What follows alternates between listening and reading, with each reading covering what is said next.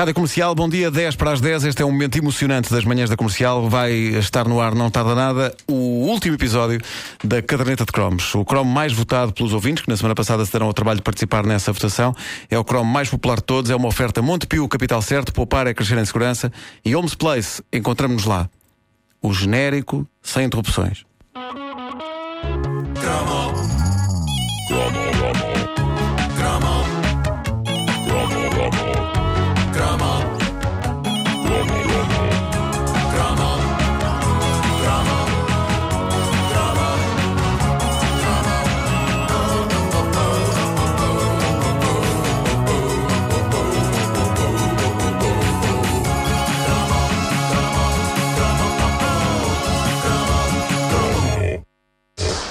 Durante algum tempo da minha juventude, os meus modelos, aquelas pessoas que eu queria ser quando fosse ligeiramente maior, eram Crockett e Tubbs. Sim, os dois polícias da série Ação em Miami, Miami Vice no original. Era um problema, um caixa de óculos borbulhento, ter como modelos estes dois tipos, porque eu não podia estar mais longe quer de um, quer do outro. Era capaz de estar um bocadinho mais longe do Tubbs, mesmo que tentasse bronzear-me muito. Uh, mas isso uh, não queria dizer que estivesse mais próximo do Crockett, que era um indivíduo de ar vivido. Era o Don Johnson. Era. Barba de 3 dias. Eu, para ter aspecto de barba de 3 dias, tinha de esperar 3 anos. Uh, a minha barba de 3 anos. Uh, ainda por cima, o Crockett vivia num barco com um crocodilo. Eu vivia em Benfica com os meus pais. ainda por cima, eles conduziam grandes carros, o Crockett e o Tubbs. É, é, eu nunca percebi para que eu usar grandes carros para tiroteios. Não era melhor usar uns carros de serviço? Sim, senhor, andassem bem, mas não fossem tão caros. Isto é um bocado despesista. Um bocado despesista isto. Bom, seja como for, Miami Vice uh, agarrou-me assim que estreou, porque eu estava habituado a ver a balada de Hill Street, Epá, em sim. que os polícias são feios, porcos e maus, e, e um deles rosnava. Era. E, e mordia mesmo, E o mordia. Belker. Era o Belker, exatamente. Be careful out there. E agora ali estavam dois polícias com estilo, eh, o tipo de malta que, sim senhor, podem ser chamados de urgência para um cenário de crime, mas antes vestem-se decentemente, penteiam-se, eh, metem perfume, etc. Isso hoje é comum, basta pensar no Horatio, não é? Do, do, do CSI Miami. Sim, sim, sim, um sim. investigador que, sinceramente, me parece mais preocupado com a marca de óculos escuros que usa do que com o processo de investigação forense, propriamente dito. Mas na altura, o estilo de Miami Vice era uma novidade. Desde o que se passava nas histórias da série até à estética da coisa. Isto eram polícias que iam de carro. Um alto carrão para um tiroteio a ouvir Phil Collins no autorrádio. Eu penso que nunca mais ninguém carregou armamento ao som de Phil Collins. I can feel it coming in the air tonight. Tem, isto tem, tem um. tum, tum, tum. Tem, tem, está em terceiro lugar Nós falámos, está em terceiro lugar, no nosso top, no nosso top dos breaks de bateria, claro que sim. De resto, as histórias eram boas, havia sempre grandes barões da droga para arrasar. Lá pelo meio, num dos episódios, aparecia o nosso Joaquim de Almeida, estreando-se no tipo de papel para que os americanos quase sempre o querem, vilão latino. É verdade. Eu acho que ele foi Ele vilão. podia fazer sempre a mesma personagem Eu acho que ele foi, ele foi vilão eh, cubano, porto-ricanho, colombiano, português nunca foi. Português nunca foi. Eh, ele em Portugal é um herói. Ele faz sempre papéis de bom em cá. Eh, mas foi aí que começou a maldição dele na América. Sempre o vilão latino. Eu via religiosamente Miami Vice todas as semanas. Aprendi algumas coisas com Miami Vice, nomeadamente como salvar uma pessoa que está a engolir a sua própria língua. Que? Oi? É uma das sequências mais intrigantes da série. O Crockett e o Tubbs apanham um meliante. E ele, para não lhes dizer nada e não denunciar os outros, começa a matar-se engolindo a própria língua. Nunca mais me esqueço das palavras dele. Ele está a engolir a própria língua! E disse isso em, em em português? Não, isso é um is um tongue. Que é uma coisa que ainda dá algum trabalho a fazer. Engolir a nossa própria língua, porque estava em presa. Tentem, é difícil.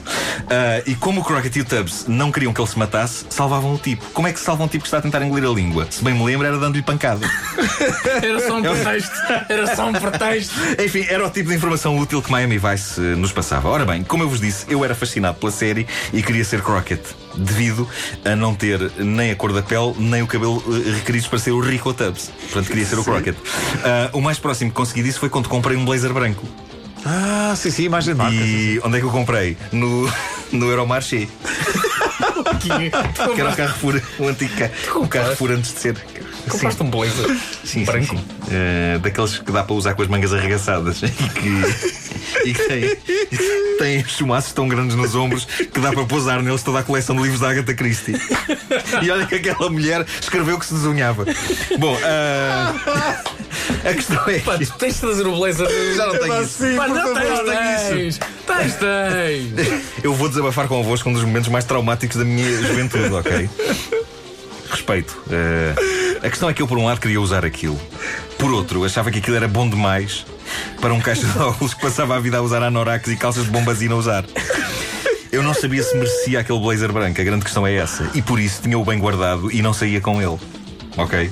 Vergonha. Uma noite eu tinha de sair de casa para me encontrar com um colega meu de escola que me ia dar uma coisa qualquer para um trabalho, já não sei o que era, e pensei: ora bem, aqui está uma boa situação onde usar o meu blazer. É noite, não é ir à escola, é praticamente ao fundo da rua. Assim posso ambientar-me a este estilo novo e absolutamente estonteante que, no fundo, pode ser definido como Crockett de Benfica. Eu devia ter pensado melhor nas palavras Crockett de Benfica, porque não soam minimamente credíveis e parecem o nome de um restaurante chunga, o Croquete de Benfica. Mas adiante. Visto o meu blazer de Crockett, e isto merece que mudemos aqui a música da banda sonora para o Crockett Steam, lembram-se? Uh, visto o meu blazer de Crockett e saio. Ainda vou no elevador do prédio e já me vou a sentir poderoso. You got the power! Só me falta a arma. Mas penso que estou com tanto estilo que vou engatar dezenas de miúdas no curto percurso entre a minha casa e o fim da rua. Eu aproveito a viagem de elevador para arregaçar as mangas. Lembra o Crockett? sim, estava as sim, mangas sim, do blazer sim. Arregaçadas. Por baixo, uma t-shirt preta. O contraste. Esmagador. Saio. Na minha cabeça, eu ouvi esta música, o tema de Crockett a tocar. Sentia-me enorme. Benfica parecia Miami. Só faltavam os flamingos. É então que passa um carro por mim. Um tipo mete a cabeça de fora e grita: Maricons!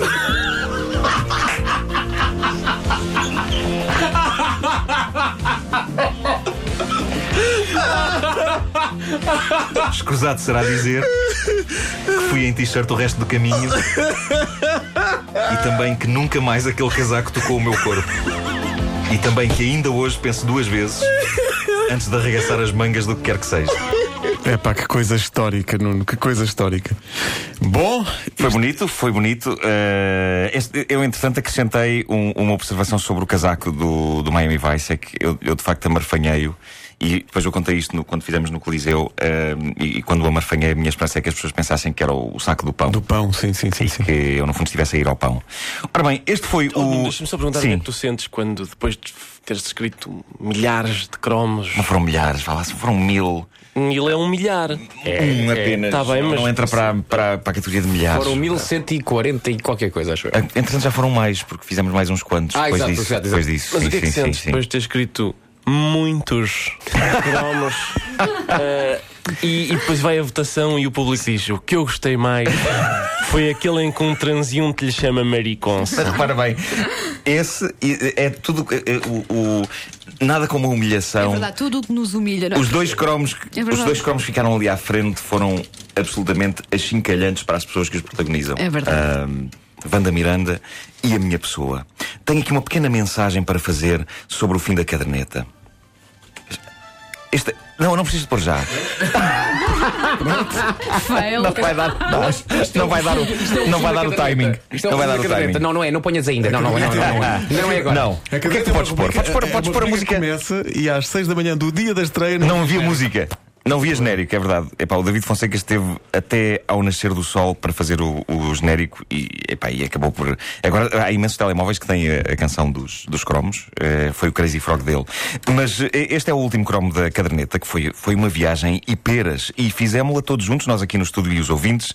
E, eh, antes de mais, as homenagens têm de ser feitas eh, aos meus colegas e amigos das manhãs da comercial, porque sem eles, coisas como o Diário da Wanda. O dom musical de Vasco Palmeirim, as memórias de Pedro Ribeiro, o rapaz que partiu a sua própria cabeça com uma pedra Verdade. numa escola chamada A Minha Escola. Ai, não consigo, não consigo. Pô, que coisa tão inteligente. E o, o, o Ricardo, que chegou há menos tempo e que nos anos 80 não viu nem ouviu mais nada a não ser futebol. Foi isso, não é? Confirma Foi isto, foi Eh, mais ou menos isso. Mas que é desde que eu conheço um dos génios genuínos que temos neste país. É um tesouro nacional. É sim, senhor. Então, Uh, eu, eu, eu quero dizer que sem estas pessoas a caderneta de cromos não teria uh, tido a mesma piada, ou sem a ajuda preciosa das nossas produtoras, a Patrícia Pereira, a Margarida Moura, a Joana Azevedo, e, e sem o feedback constante de toda a restante equipa da comercial. E há mais nomes que têm de ser referidos no fim da caderneta. A Patrícia Furtado, que está aqui no estúdio, pela proeza, acho que foi a primeira vez que se fez. Ela deu um visual a uma rubrica de rádio. Verdade. Um, uh, o David Fonseca pela disponibilidade em criar a banda sonora para a rádio, mas também para os espetáculos ao vivo, e também por ser outro tesouro nacional. A equipa da Objetiva, que de editores passaram a amigos e fizeram um grande trabalho com os dois livros da caderneta de cromos. E eles são tesouro ou não? São Tesouro Nacional. A equipa da, da, mídia, da média, agora dizer mídia capital. Nunca sei, nunca sei como é dizer o nome da minha própria Média, empresa, média. mas é média, tem um acento. Módia, Da média capital entertainment. Eh, com eles enchemos os Coliseus de Lisboa e do Porto nas cadernetas de cromos ao vivo, da Farol com quem fizemos o disco da caderneta de cromos, da Majora com quem fizemos o Jogo da Glória da caderneta de cromos, da Maia e Borges com quem fizemos as figuras de PVC à antiga da caderneta de cromos. E peço desculpa se me esqueço de mais alguém, mas eh, há que passar para o agradecimento mais uhul de todos, que é para os ouvintes da caderneta de cromos, que criaram uma comunidade de fãs que é das melhores e das mais inspiradas que uma rubrica de rádio já teve. A dedicação deles, de pessoas que, não trabalhando aqui, quase podem ser consideradas coautoras da rubrica, por tudo o que lhe trouxeram ao longo destes três anos, é esmagador. É o tipo de coisa que eu já tinha sentido no Homem que Mordeu o Cão, mas que ganhou toda uma nova dimensão na caderneta. Eh, E é para as pessoas que ouviram a caderneta de cromos e que participaram no Facebook da caderneta, que enviaram cartas e que foram às sessões de autógrafos, pessoas de todas as idades, é, é para elas que vai o maior agradecimento, porque deram sentido a uma rubrica que começou por ser a ideia mais egoísta que eu já tive. Eu queria colecionar para mim as memórias da minha infância e juventude, e por isso fiz isto e de repente transformou-se numa partilha gigante por causa das pessoas que eh, ouviram esta rubrica. Eu nunca esquecerei a caderneta de cromos e achei que tinha de terminar dentro do espírito. Uma das bandas mais emblemáticas da era croma, agora sim, eram os Frankie Goes to Hollywood.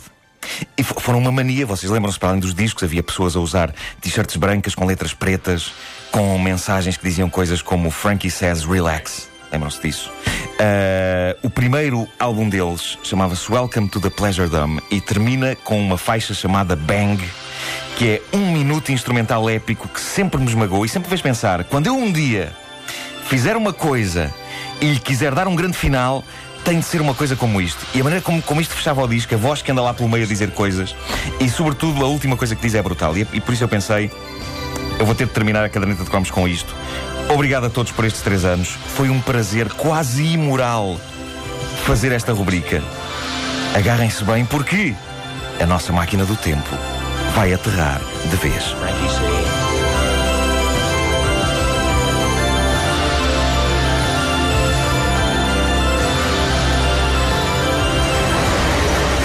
Frankie say no more.